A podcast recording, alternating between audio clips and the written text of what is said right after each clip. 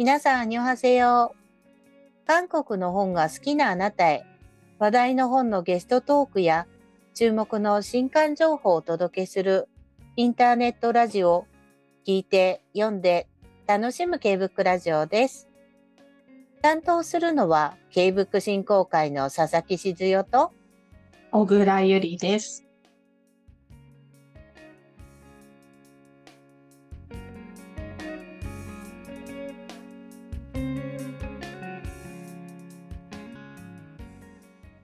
じゅういちがつ最初の配信は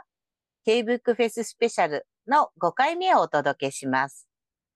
これは今年じゅういちがつに開催する K-Book Festival にせんにじゅうさんに参加くださる出版社の皆さんから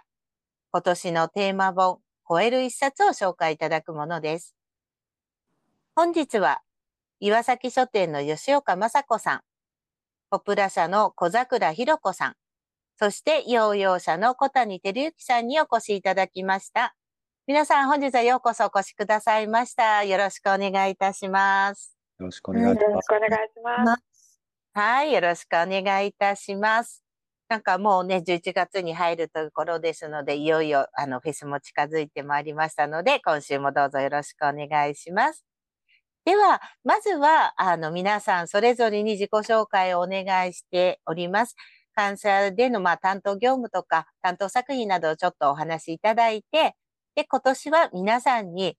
最近で一番心に残った韓国コンテンツを一つご紹介いただくという自由テーマを設けさせていただいてます。本でももちろんいいんですけども、映画やドラマ、K-ポップ、料理、韓国に関わることでしたら何でも OK ですので、ぜひご紹介ください。それではですね、今日はお名前の愛用順でお伺いしていきたいと思いますので、ポプラ社の小桜ひろ子さん、よろしくお願いします。はい、よろしくお願いします。えー、ポプラ社で、えー、と子どもの本の、えー、と編集の仕事をしてます、小桜と申します。今日はよろしくお願いいたします。はい、お願いします。とまあ、この後の話題でも言うと思うんですけど、ポプラ社では今、韓国の、えー、と本を、子どもの本だと、えー、とよんさつ絵本を出しています。そのよんさつは、あの私ともう一人担当もいるんですが、えー、と担当させていただきました。えーと普段は絵本だけじゃなくって、えー、と普通に日本の作家の日本の創作児童文学の読み物の本なんかも作っていたり、うん、まあなんかあのせそうなくいろんなことを面白いなって思ったことをいろいろあの企画して、えー、と本を出していたりします。はい、で一番心に残ったっていうことなんですけど、はい、えー、ちょっとねコンテンツじゃないんですけどね、えーね、あの実は、えっと、今年のごがつの終わりぐらいから、えっと、ろくがつの頭に、えっと、韓国のチョンジュ、えっと、はい、日本にすると全州っていうとこですけど、そこで、えっと、だいにかい全州国際絵本図書展というのがあって、でえー、とそこに、えー、と伺いました。で、はい、そこは、えー、ともうあの韓国の絵本作家だとスージー・リーさんが、はい、出展していて、あとフランスの絵本作家さんと、あと日本からは石川えり子さんというあの絵本作家さんが、えー、と原画を飾って、えー、とトークしてというような、えー、とイベントでした。で、石川えり子さんとはあのお仕事もしているということもあったりして、なのでちょっとプライベートで遊びに行きました。えーで、それは本当に素晴らしい、あの、展示だったんですけれども、心に残ったっていうとちょっと別なところにあって、私、韓国の言葉が大してできない。えー、あのハングル一文字読むのもごびょうぐらいかかる人間なんで、もうチャレンジであの出かけてったんですけど、そこでタクシーが呼べなくて、全然もう帰れなくて、でカカオタクシーのアプリでやったんだけど、ぐるぐるぐるぐる回って近くにいませんっていうのがさんかいもよんかいも出て、もうダメってなった時に、でどうしようどうしようって言って会場の人に助けてってヘルプヘルプって言ったら、そこにいらしていた無人文化空間センターっていうところの館長のパク・ヨンジュンさんという男性が、もしよかったら僕があのホテルまでお送りしますよって言ってくださって、ええ、しかも、それだけじゃなくて、もしよかったら、ちょ、あの、チョンジュの街案内しますよって言ったんです。でも、そっから先は全部 Google 翻訳で、あのやり取りをしたので、もう、この便利な世の中では、あの、言葉ができなくても、私は日本語を入力してハングルになったものを見せ、彼はあのハングルで入力したのをみたいな感じで、もうスムーズなやり取りをして、で、あの、家族、家族会館、まあ、日本語で言ってますけど、うん、家族会館っていうあのビビンパの美味しいお店があって、はい、であのチョンジュってビビンパ発祥の地ではあって、そこを連れてってくれて、であの僕の僕流の食べ方はね、ビビンパスプーンスプーンあの、うんうん、すっからで混ぜちゃいけないんだ、うん、あのご飯が潰れちゃって美味しくないから、うん、お箸で混ぜないととかおっしゃって、うん、本当に楽しくて美味しいひとときをあの味わわせていただいて、もうどのコンテンツにも負けない心に残る体験となりました。もう本当に人との出会いとあのそこに文化が絡まっているって本当に素晴らしい経験をしまして、もう忘れられない一年になってます。わあ、それはあけどなんかお気持ちわかるような気がしますね。なんかそういう時の韓国の方たちの見ず知らずのね人にもすぐに声をかけてくださって、うん、手助けしてくださって、で、うん、そういうことまでプラスアルファみたいなねことまでっていうのがね、うん、ああけど今は本当に翻訳機もあるのでね、そういう意味では交流できちゃいますものね。まさに今回の K-Book フェスのテーマの超えるを気持ちです。素敵。ありがとうございます。素敵なエピソードありがとうございました。はい。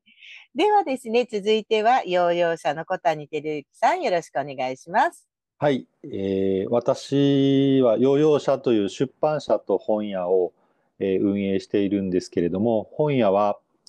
えー、去年の春ですね、えー、立ち上げて東京の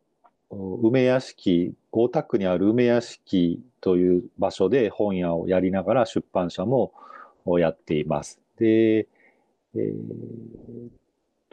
現役の、まあ、あの会社に勤めてた時は実用書の出版が多かったんですけれども、えー、テレビ雑誌を作ってる会社を辞めた後にインプレスというデジタルカメラマガジンを作ってる出版社に入社しまして、そこでまあじゅうろくねんかんカメラ関連の実用書を作ってました。で去年の春に、えー、本屋を立ち上げてからはまず本屋の仕事に注力してたんですけれども、半年後ぐらいから出版の方の授業も始めて、今年の春に猫の写真集を一冊作って、で、今、韓国の版権を取って、まあ、後ほど紹介すると思うんですけど、イラストエッセイを今作っているところですね。で、えっと、心に残ったコンテンツですよね。あの、まあ、私は最近も日本のドラマを全く見なくなりまして、あのそうですか。はい。まあ、あの、なんていうか、日本のドラマ、韓国のドラマもそうだと思うんですけど、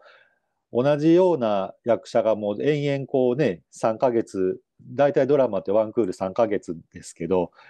人気のある方ってもう延々出続けるので、あの飽きてくるというか、あんまりこうなんかね、大事な時間作って見るまでもないかなみたいな。で、Netflix利用してからは韓国ドラマすごくたくさんあるので、えー、そういう意味ではあの韓国の俳優さんはあのそれほど知らなか知らない状態で見てるから、どの方の演技も新鮮ですし、あのなんか心地よく見られる。でその中であの「私たちのブルース」っていうドラマがあるんですけど、チェジュ島を舞台にしてる、えー、ドラマで。島で生きている人たちの、まあ、群像劇みたいな形で、じゅう代から上はななじゅうだいとかはちじゅうだい、おばあさんおじいさんも出演するようなドラマで、でそこにあの僕が今回イラストエッセイを作ることになったチョン・ウネさんという発達障害を持っている、ダウン症を持っている女性の画家であり、俳優はおそらくその私たちのブルースが初挑戦だったと思うんですけど、うん、でドラマの中でもそのチョン・ウネさんが描いたえー、イラストというか絵が劇中でも使われるんですけれども、その劇中で見た絵も素晴らしかったですし、ドラマ全体のまあ物語もすごく良かったですね。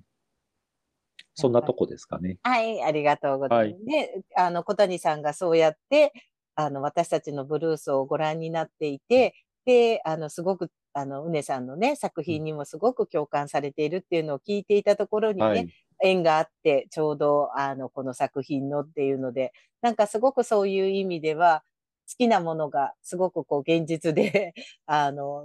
作品化あの出版されるのにつながっていらっしゃるのがすごい運命だなと思いながら。そうですね、私はあの、うん、なんていうか何かと何かこう全然い、うん、一見すると関連性がないようなものが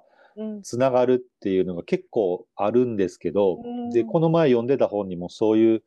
事象が出てきてて、さっきちょっと調べたらシンクロニシティっていうユングが提唱した言葉らしいんですけど、この同時多発的に一見すると関連ないようなものが同時多発的に発生すると。で、私たちのブルース見てて、蝶音さんもちろん初めて見た方ですし、うん、彼女の絵も初めてですけど、最終話に近いところでものすごいシーンがあって、そこも号泣するぐらいのシーンなんですけど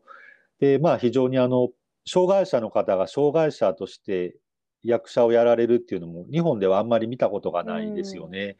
うん、日本は健常者が障害者を演じるっていうことがおそらく多いかと思うんですけど、私たちのブルースはもう一人聴覚障害を持っている女性の方も聴覚障害の障害を持っている役として出られてるんですよ。あのドラマではに名の障害を抱えた方がそのままの役で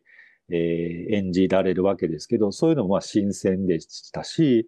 うねさんの絵もすごく素晴らしかったし、演技ももちろん感動しましたんで、でそういう中でね、コンさんからあの翻訳者の方がこの本を日本で翻訳して出したいって言ってる方がいるんですけど、養養者さんでどうですかって言ってもらったのは本当なんかもう縁としか言いようがないですよね。そうでしたね、はい、本当にね、はい、ありがとうございます、はい、そうやってこうしてあのご縁ができたということで、はい、ありがとうございました。はい、ではですね、最後は岩崎書店の吉岡雅子さん、よろしくお願いします。よろしくお願いします。私は児童書出版社岩崎書店で編集をしております。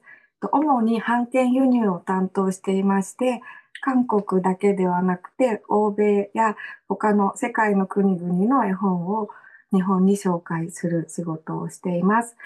うん、あの物事の捉え方だったり色使いやテーマなどあのやっぱり日本と違うものが多いので、そういうものを紹介することによって日本の子どもたちの世界がより広がるようにということを信じてやっております。で岩崎書店ではそのにせんねんだい初頭、割と韓国の絵本を当時珍しかったと思うんですけどまとまって出していた時期があったんですが、その後ちょっと出さなくなった時期がを経て、去年一冊古谷正幸さんの翻訳で、はいはい、パパの帰りが遅いわけという本を出させてもらいまして、それでその時は去年は K-Book フェスティバルいっさつだけだったので、その最近出しているのがあのそれでちょっと出展できないなということで、あの今年はもう K-Book フェスティバルに出ることを目標にあの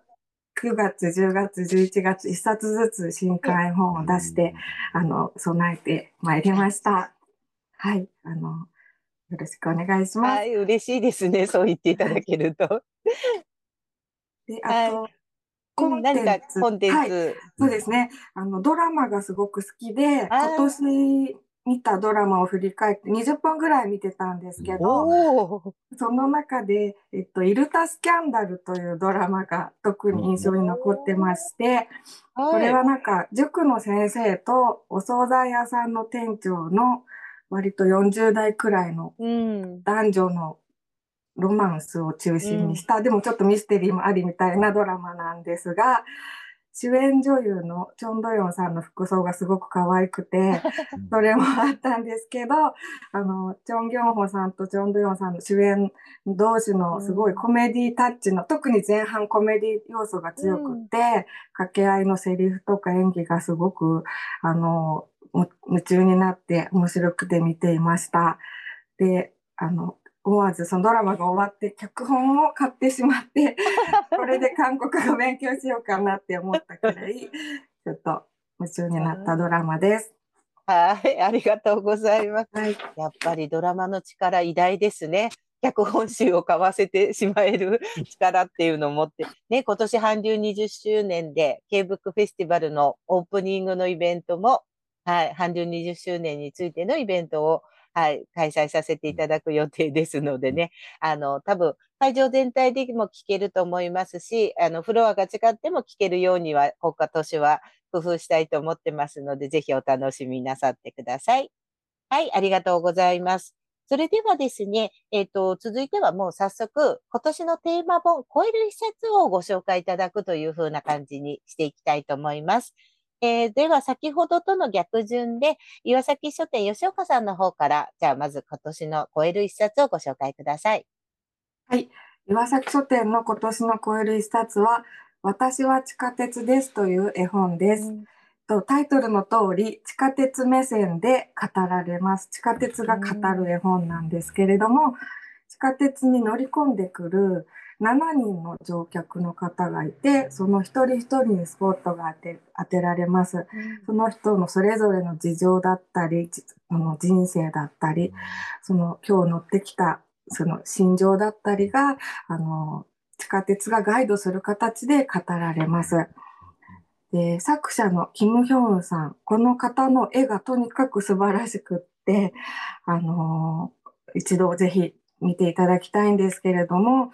絵が素晴らしいだけでなくて、なんかすごく書き込まれている部分もあって、その読み込む、絵を読み込む楽しさもあって、毎回私も読むたびに、見るたびに発見が、あ、こここういうことだったんだっていう発見があるような、そういう絵本です。本当にあのー、キム・ヒョンウンさんの真心、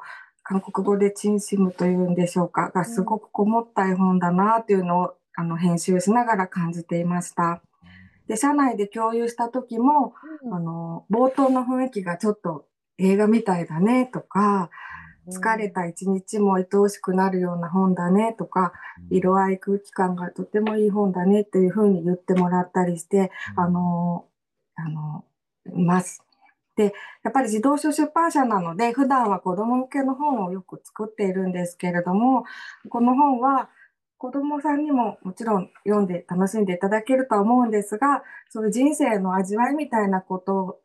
がより深くあの感じられる、その大人向け、より大人向けの絵本だなというふうに思っています。あのアメリカのニューヨークタイムズのベスト絵本に選ばれたり、イギリスのガーディアン紙が選ぶあの今年のベスト絵本に選ばれたりと、その英訳して国境も越えているような絵本で、あのぜひ手に取っていただきたいと思っています。ありがとうございます。で、先ほどおっしゃっていただいてたあのフェスに向けて毎月出していただいてるっていうのは本当に嬉しいですね。去年お声掛けした時にね、まだ久々で一冊だったのでっておっしゃってくださってたのが、いちねん経ってまさかこんな風につないでいただいてありがとうございます。はい、今年、えっと、今お紹介いただいたのは超える一冊、えっと、私は地下鉄ですでしたけれどもね、あの、えっと、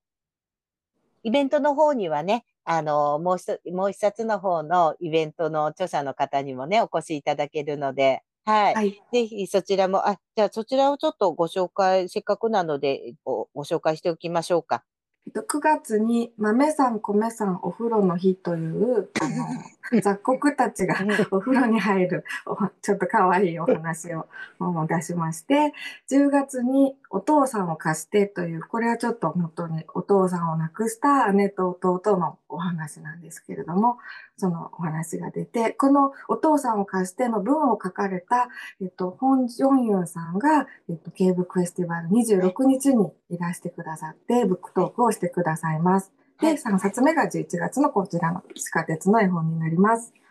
はい、ありがとうございます。はい、お父さんを貸しての著者ホン・ジョンユンさんのブックトークはじゅういちがつにじゅうろくにち日曜日のじゅうよじじゅうごふんからの予定になっておりますのでね、こちらにもぜひ足を運んでみてください。ありがとうございます。では続いては、養養者の小谷さん、よろしくお願いします。はい、えー、と私ところから出る本は先ほど申し上げた、うん、チョンウネさんのイラストエッセイなんです。あの吉岡さん一冊だったからっておっしゃってましたけど、私一冊で今年 K-Book フェスティバル出てます、はい、あのテーブルも結構でかい方を借りようかなと思ってたった一冊しか出版してないんですけれども、ふつかかん K-Book フェスティバルでさせてもらおうかなと思ってます。で、えーと、チョウネさんはあのカリカチュアという絵を描く作家さんで、まあ、人物のこう特徴を少しデフォルメしたような、正確に描くっていうよりはあのカリカチュアのこともちょっといろいろ調べてみたんですけど、その方のまあ個性とか性格とか特徴とかをあの誇張して描いているっていう、あの絵自体はこういうこれ現象なんですけれども現象なんですけれども、えー、わかりますかね、ちょっと絵の特徴とか、はいうんはい、あのもう作業も今印刷終わって製本に回って色こうなんですけど、はい、こういう形で結構線が太くてですね、しっかりした絵ですね、うん、あの繊細さというよりは力強い絵が多い、うん、で、えーとうねさんの抱擁というタイトルなんですけれども、そのタイトルの通り、まあ、人との距離感がまずこう近い絵が多いんですよね。まあ、コロナを経て、えーまあ、物理的な距離感って結構皆さんこう、ね、取らないとダメだっていうことになってる中で、うねさんのお母さんがそのイラストエッセイの中で文章も書いてるんですけれども、うねさんはその、まあ、距離をまず超えるんじゃないかっていうあお母さんがあのうねさんの写真をとか記録してるものをいっぱいこうひっくり返した時に、全てうねさんとまあ友人とかと写ってる写真がとにかくもう距離が近いと、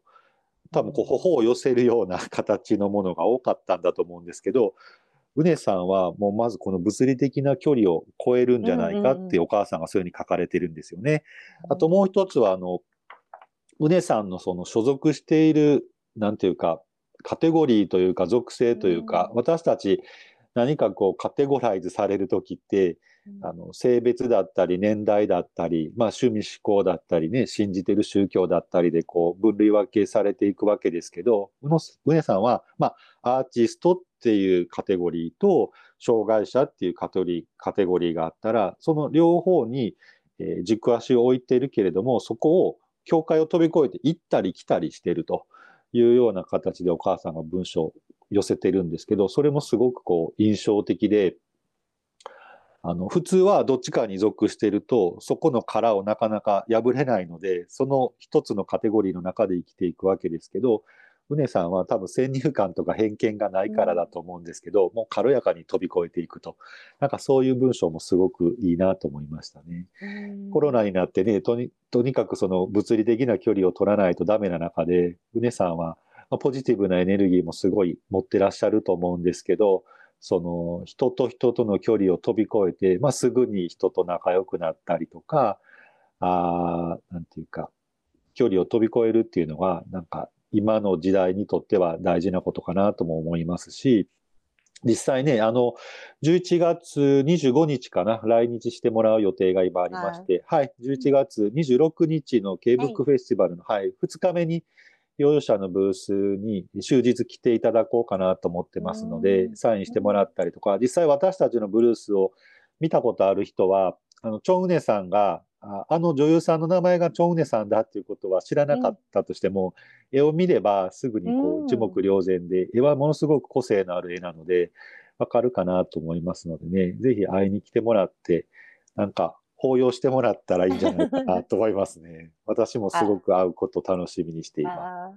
はい、ありがとうございます。ありがとうございます、ねね、本当に一冊なんですけど出ますっていうふうに小谷さんからねおっしゃっていただいて、はい、であのご縁があって、先ほどねあの岩崎書店さんの父さんを貸してのブックトークの後に、うんまあ、あのうねさんにもねあのご 来, 来日されるっていうことだったので、あの一言ね、ご挨拶皆さんのところ前でご挨拶していただければいいかなとは思っていて、はい、この時間はちょっとね設けたいなと思ってますので、無理のない範囲でうねさんのね直の声をあの皆さんに、会場の皆さんに聞いていただければなと思ってます。そうですね、はい、はいありがとうございます。作品も楽しみにしております。はい、もうちょっとで完成しますので。はい。はいはい、あ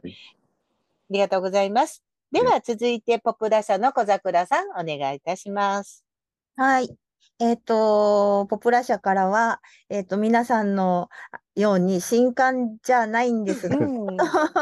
ちょうどいちねんまえに、うんえっと絵本で、えーと、イ・ジウンさんっていう絵本作家さんの作品で、えーと、日本語は、えーと、シン・ミョンホーさんと、えーと、広松由紀子さんが訳してくれた、えーと、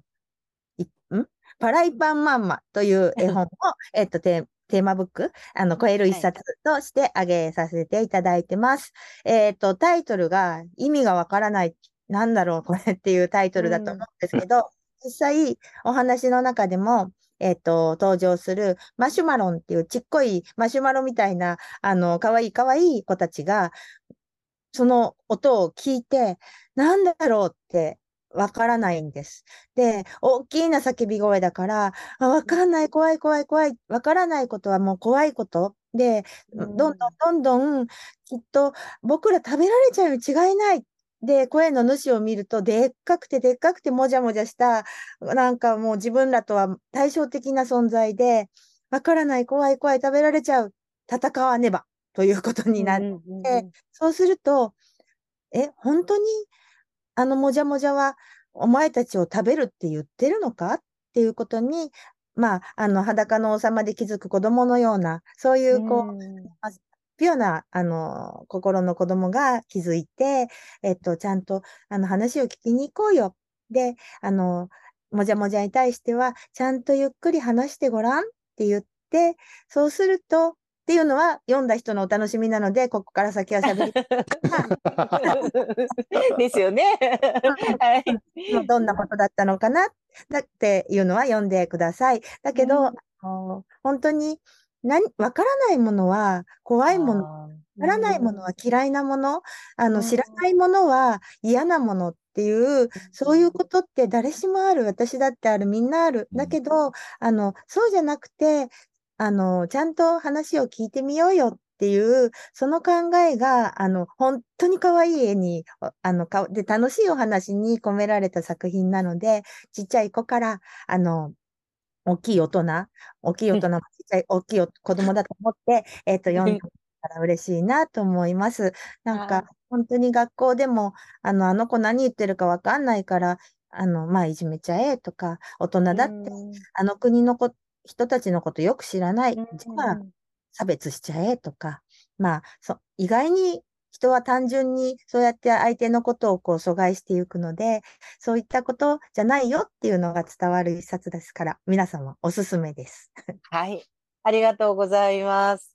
いや、そうですよね。わからないものをね、人って無意識のうちにこう怖がってしまうっていうところがね、うん、あるので、そういった気持ちを超えてきてくれる、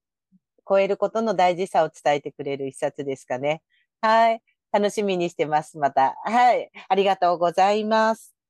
それではですね、今日は三社さんでいらっしゃるので、少し余裕があるので、少しだけフリートークを、あの、させていただきたいなと思ってまして、できればですね、今回は絵本の出版社さんにしゃさんと、イラストエッセイの、を出されるさん、いっ社さんで、なので、例えばですが、皆さんがこれまでに接してきた、韓国の絵本と日本の作品との違いなのか、あるいは感動した点とか、あるいは心に残った絵本、イラストエッセイ、何でもいいんですが、一つそういったのをご紹介いただければなと思っております。ちょっと時間的にはあれなので、少し短めになっちゃうんですけれども、ぜひですね、ではそういったのを教えていただけると嬉しいです。じゃあまた逆順になりますが、小桜さんは、どういった点が日本の作品との、まあ、違いというか、どんな点がいいなとかを感じられることありますか？あの、作品をあげなくてもいいですか？あ、作品もしよかったらぜひ心に残ってる作品えっとね、作品じゃなくて言いたいことがあって、うんうん、そうなんか作品がね素晴らしいっていうのは、まあ、絵本中心に本当に国際的な評価があの爆上がりの韓国絵本なのであの、まあ、私が言ったってしょうがないあの月刊萌えで特集やるぐらいっていう感じなんですけど、ええ、本当に最近感激しているのは韓国の、あの本の読者への届け方がすごいって思っていて、なんかあのポプラ社で色のかけらの島っていう、うん、えっとまあ、あの現象のタイトルは、えっと、プラスチックアイランドなんですけど、それも、えっと、もともとその役者さんが知ったのは韓国のブックスタートで配られた絵本だった。で、えっと、色のかけらの島って、まあ、あの環境問題をモチーフにしている絵本なので、うん、まあ、読者対象はにさいさんさいじゃない、もうちょっと上かなって思うんだけれども、ブックスタートに入っていたらしいんですよね。で、なんか日本で言ったらブックスタートっていうと本当に赤ちゃん絵本とか幼児向きの認識絵本とかそういったものが主で、私たちもブックスタートにおすすめみたいな感じではそういったことを考えちゃうんだけど、もっとこういろんな年齢層、いろんなこう、えっと子どもたちの興味っていうものにあのブックスタートっていうのが取り組みとして行われてるのかなと思って、あ、すごいなって思いました。それとあと実は今月の頭にも韓国に行っていて、あ、えっと、そうだったんですね。あの釜山に行きました。で、はい、ここでチャンビっていう出版社が、はい、あのまあ、韓国では大手ですよね。はい、そうですね。出版社がありますけど、チャンビのチャンビ釜山っていう場所があの、はい、えっとK-ボok振興会のサイトにも、サイトの方で、はい、紹介されて、あれを参考にして行かせていただきました。喜びます。プサンの情報を伝えてくれてるのが牧野美香さんっていう翻訳者なんですけど、ああ、そうですか。もうあれを頼りに地図とかあの雰囲気とか見ながらんですけど、それもあのチャンビっていう出版社が読者と交流する場ですよね。もちろん本も買えるけど、あの本買って買っての場所だっていうよりは読んで読んでの場所だったり、作家のこと知ってちょうだいっていう場所だったりで、しかもあの建物もすごく素敵で、中はすごくもう今時の韓国の感じのおしゃれな感じで、本当になんかこう読者への本の手渡し方っていうのがやっぱりちょっと日本と違う、あの日本は全然そういったことできてないな、あの書店さんは多分養養者さんのようなあの書店さんはであのすごくそういったことなさってくださってると思うけど、出版社ができてないなっていう思いがすごくあって、なんか本当に届け方っていうものもあのなんだろう、私たちのあの一歩も二歩も三歩も先行ってる感じがして、すごく感激とともに参考にさせてもらってます。で、なんか本当に、うん、なんか本も素晴らしければ届き方もなんかほんなんかこういろんな枠とかあの既成概念超えてやチャレンジしてるっていう姿は本当感激してばかりです。あ、そうです。あ、けどあの何ですかね、そういったところをお互いに刺激を受けながら、多分ね、少し前の時は韓国の皆さんが日本のいろいろな取り組みを見て、向こうでもいろんなことをなさっていた。今度、今はちょっとね、あの、そういった部分を日本側もいっぱい学びながらというかね、参考にしながらできるといいかなと思いますし、ありがとうございます。けど、うちのサイトで紹介していたあのものが、なんかそうやって現実の行動に生かしていただけたっていう話は、あの、報告を上げてく、あの、釜山に牧野さんがお住まいで、あの、よく利用されていて、あの、それを紹介してくださってたので、はい、伝えたいと思います。ありがとうございます。はい。では、吉岡さんは何か心に残ってるあの作品でもいいですし、はい、感じていることとかあれば、一言いただけますか？これの作品というわけではないんですけど、はい、韓国の絵本を見てると、芸術性がすごい高いものと、うん、すごいキュートなもののにきょくがあるなというふうに感じていて、で、芸術性が高いものは、すごくその、世界的にも評価を受けて、はいはい、ボローニャのブックフェアのラガッチ賞をどんどん受賞したりとか、えー、なんか、はい。本当になんかリミッターがなくて、どんどんどんどんなんか世界にと飛び出していってるなっていう印象ですね。で、みんなあの作家の方もそれを目指してあの書いてるんだろうなっていうのを感じて、はい、日本だとやっぱりもうちょっと親しみがあるよう、子供に親しみがあるのは絵じゃないとダメなのかなとか、そういうことを考えてしまうと思うんですけれども、うんうん、割と振り切って皆さんなんか自らの芸術性を発揮されてるなっていう印象です。うん、あとはなんか親子の愛情とかもすごいストレートに伝えるものが多いなと思っていて、日本よりはなんかもう本当に伝えるっていうのが、はいはい、なんとなく絵本の中にもセリフなんかの中から感じています。うーん、ありがとうございます。確かに今本当にこうあのなんていうんですかね、スージー・リーさんにしろね、なんかそういう意味では本当世界的にあの評価の高い方たちも出ているし、あと親子の描き方がっていうところはなんかあのね、あの吉岡さんもよく見ているドラマとかでも感じるところがやっぱり絵本の中とかにもね、作品の中にも出てますもんね。はい、ありがとうございます。では小谷さんはいかがですか？はい、私はあの韓国の版権取り始めたばっかりで、うん、あの日常的に絵本であるとかイラストエッセイを調べたりしてるっていうことは現状ないんですけれども、え今年の夏にはじ初めて韓国行ってきたんですよ。で、えっと牧野美香さんに会いに行くのと、はい、それこそね、はい、先ほどご紹介したそうですね、キム・オニョンさんの舞台を見させてもらうのと、あとはまあ小さな本屋さん中心に、まあ、本屋巡り、どこの国に旅しても本屋巡り好きなので小さな本屋さんも巡ってきたんです。でえー、といくつかまあ候補を見つけてから行ってきたんですけど、えー、とジョン・ジヘさんという方が素敵な書店という小さな書店をやってて、でそのジヘさんの記事を、えー、朝日新聞出版でしたっけ、えー、内沼さんとかがちょっと前に作った本が、はい、まあ、自宅の本棚にあって、それも事前に見ていったんですけど、でジヘさんにもまあ会いたいなと思って本屋さん訪問して、で彼女はインスタグラムフォローしてたので、そのインスタグラムの中で、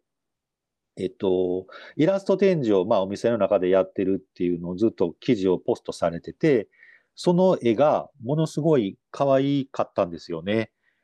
あの、ご覧になれますかね、皆さん。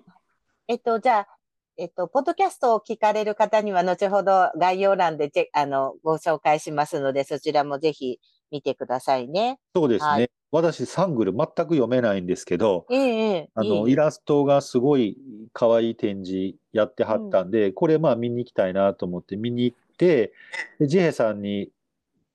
どういう物語ですかって聞いたら、これもチェジュ島だったんですよ、舞台が。であの海女さんの日常っていうんですかね、うんうんうん、四季折々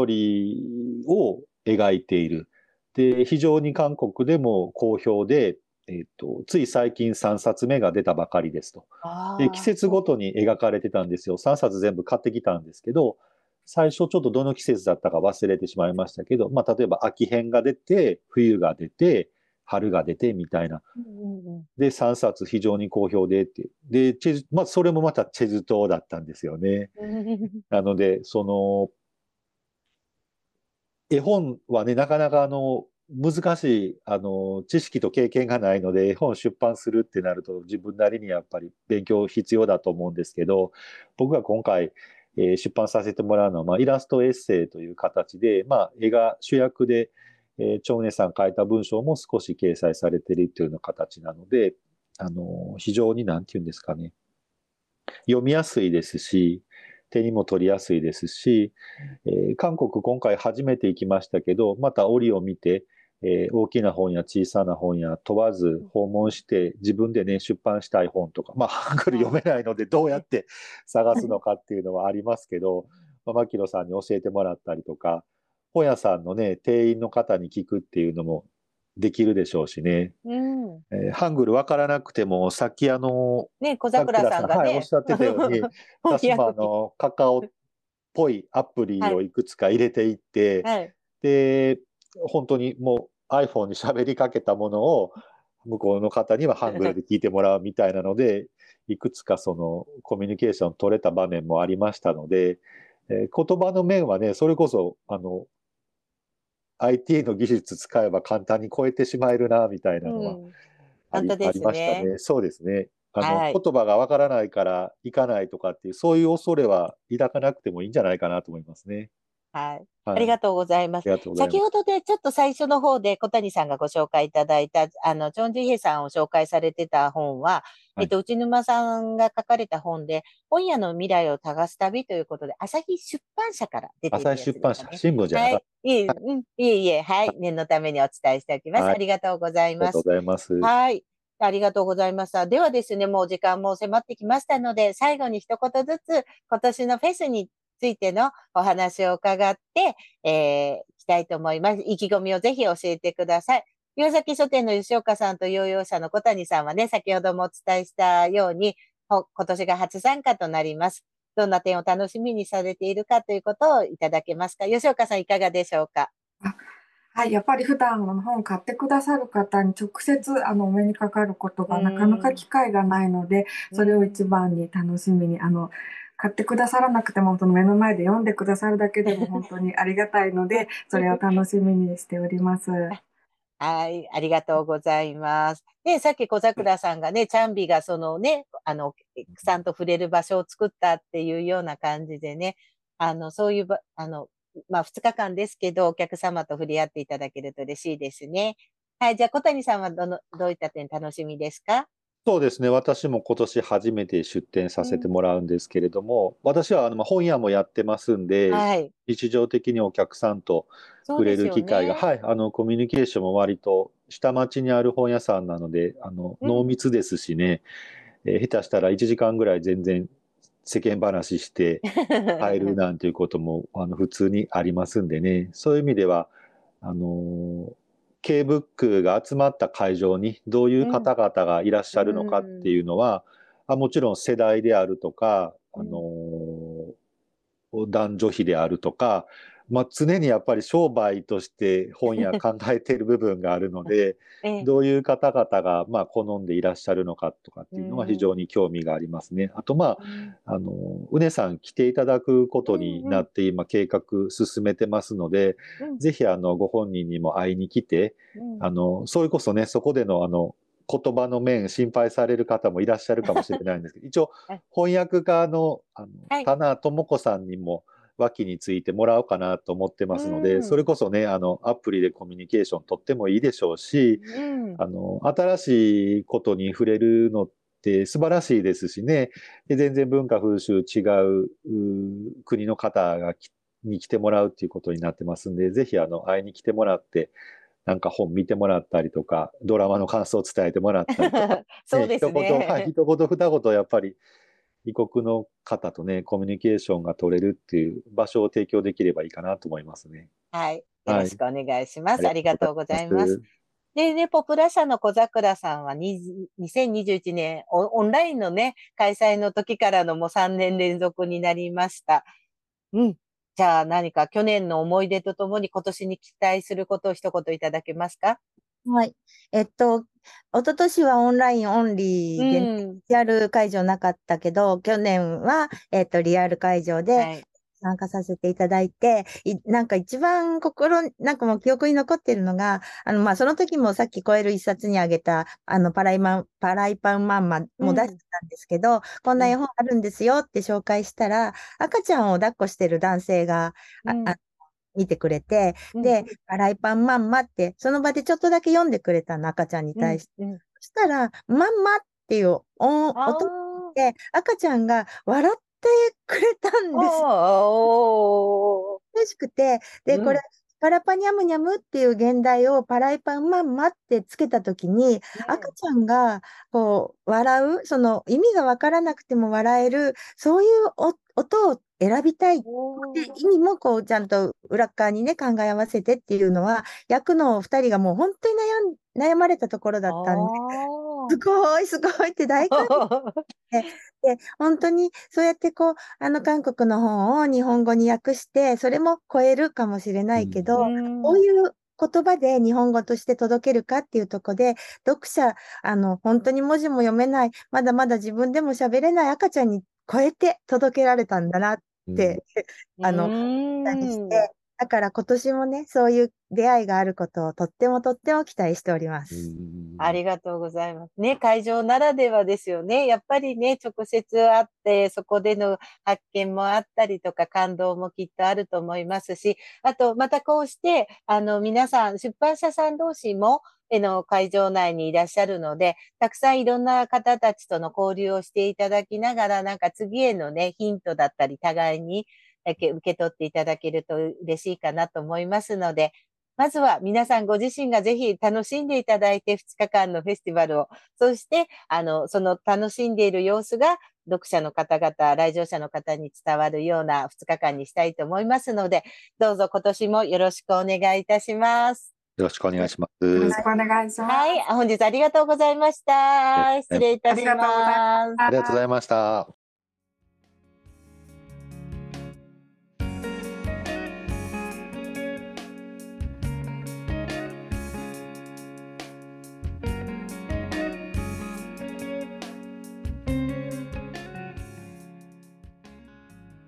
今週の K-Book Fest スペシャルもやはり熱い思いにあふれていましたね。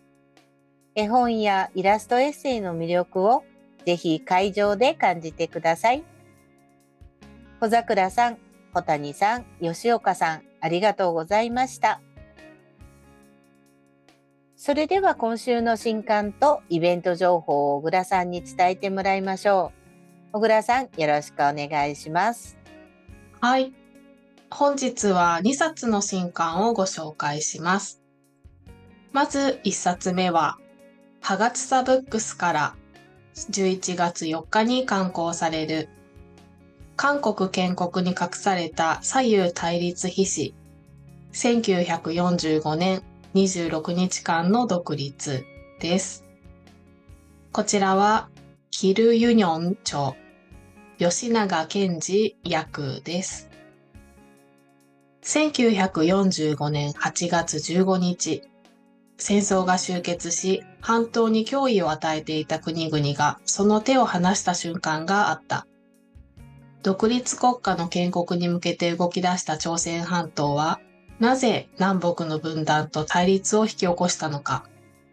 朝鮮半島が悲劇の結末を迎えるまでのにじゅうろくにちかんを韓国人新聞記者が迫った。にさつめは、有志社からじゅういちがつむいかに刊行される、植民地交渉制に帝国の生成時を見るです。こちらは、孫与の句著です。日本の交渉制度は、近代軍隊になくてはならないものとして作られ、また近代家族を補完するものとして、帝国日本を支える重要な柱となっていった。その下で、内地、植民地、占領地の女性たちは共に搾取されていったのである。交渉制と慰安婦制度とは本質的に異なる、あるいは本質的に同じだとする主張が、この問題をめぐる相対立する立場での口論となっている今、あえてその既存の口論を批判的に再検討し、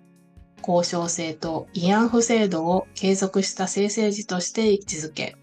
帝国日本の性管理構造そのものに切り込んでいく。続いてはイベント情報をよんけんご紹介します。じゅういちがつむいか月曜日じゅうじにじゅっぷんから、にせんにじゅうさんねんど韓国文学講演会韓国文学と社会が新潟県の須作メッセにて開催されます。イベントはにぶ形式で、だいいちぶでは映画「小人が打ち上げた小さなボール」の上映会、だいにぶでは翻訳家の斉藤真理子さんによる講演会「韓国社会と文学の関係」が行われます。詳しくは駐新潟大韓民国総領事館のホームページまたは エスエヌエス をご覧ください。続いては韓国文学翻訳院翻訳アカデミーの入学説明会および事業紹介です。じゅういちがつようか水曜日じゅうくじからチェッコリにて、じゅういちがつここのか木曜日じゅうろくじから中日韓国文化院にてそれぞれ開催されます。ご紹介いただくのは韓国文学翻訳院教務行政チーム長ソ・ヒョンボムさんです。なお、このイベントの発表は韓国語で行われ、日本語資料が配布されます。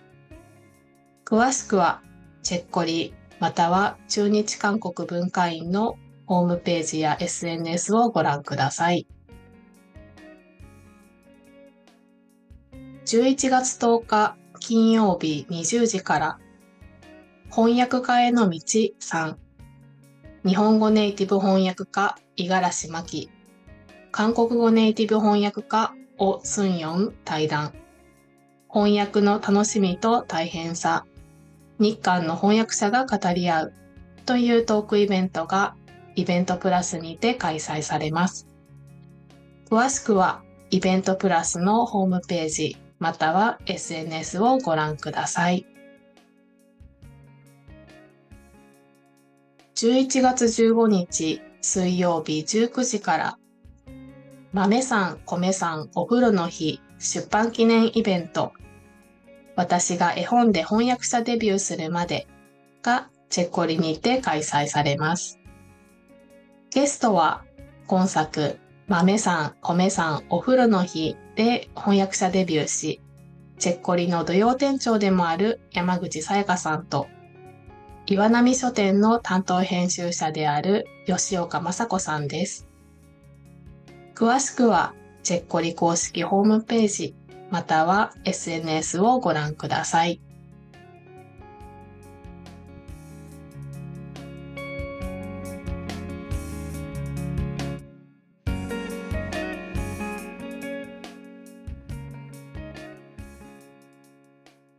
K-Book ラジオでは皆さんが読んだ韓国の本 K-Book の感想をお待ちしています。Twitter、X や Instagram、YouTube チャンネルのコメント欄にハッシュタグ K-Book ラジオをつけて感想や番組へのコメントをお寄せください。私これ読みましたのコーナーで紹介させていただきます。皆さんの感想をお待ちしています。なお、K-Book ラジオは Spotify、Apple Podcast、Google Podcast、YouTube でお聞きいただけます。お好みのプラットフォームでチャンネル登録をよろしくお願いします。また、毎週ご紹介した書籍やイベント情報は各回の概要欄に詳細情報がありますので、ぜひチェックしてください。